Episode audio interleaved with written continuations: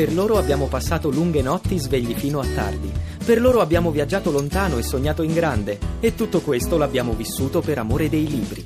Vieni a Più Libri Più Liberi dal 4 all'8 dicembre a Roma. Timori prenatalizi.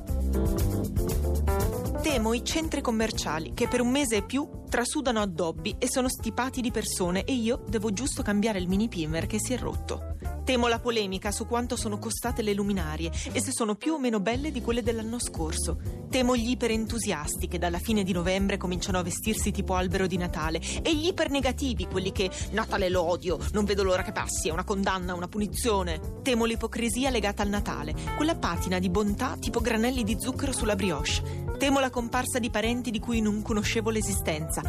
Allora, Marta, lei è la tua prozia Concetta, cugina di Alfonso, marito di Anna. Dai, come fai a non ricordarti?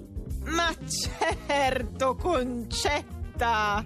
Temo la profusione di panettoni ovunque, perché mi fanno pensare a tutti i canditi che dovrò togliere. Temo tantissimo le frasi. Ti ho già preso il regalo. Un modo velato per dire devi prendermene uno anche tu. Ho giusto un pensierino per te. Un pensierino a forma di regalo, però. Prima di Natale ci dobbiamo vedere per forza, e se no. Se no cosa, scusa?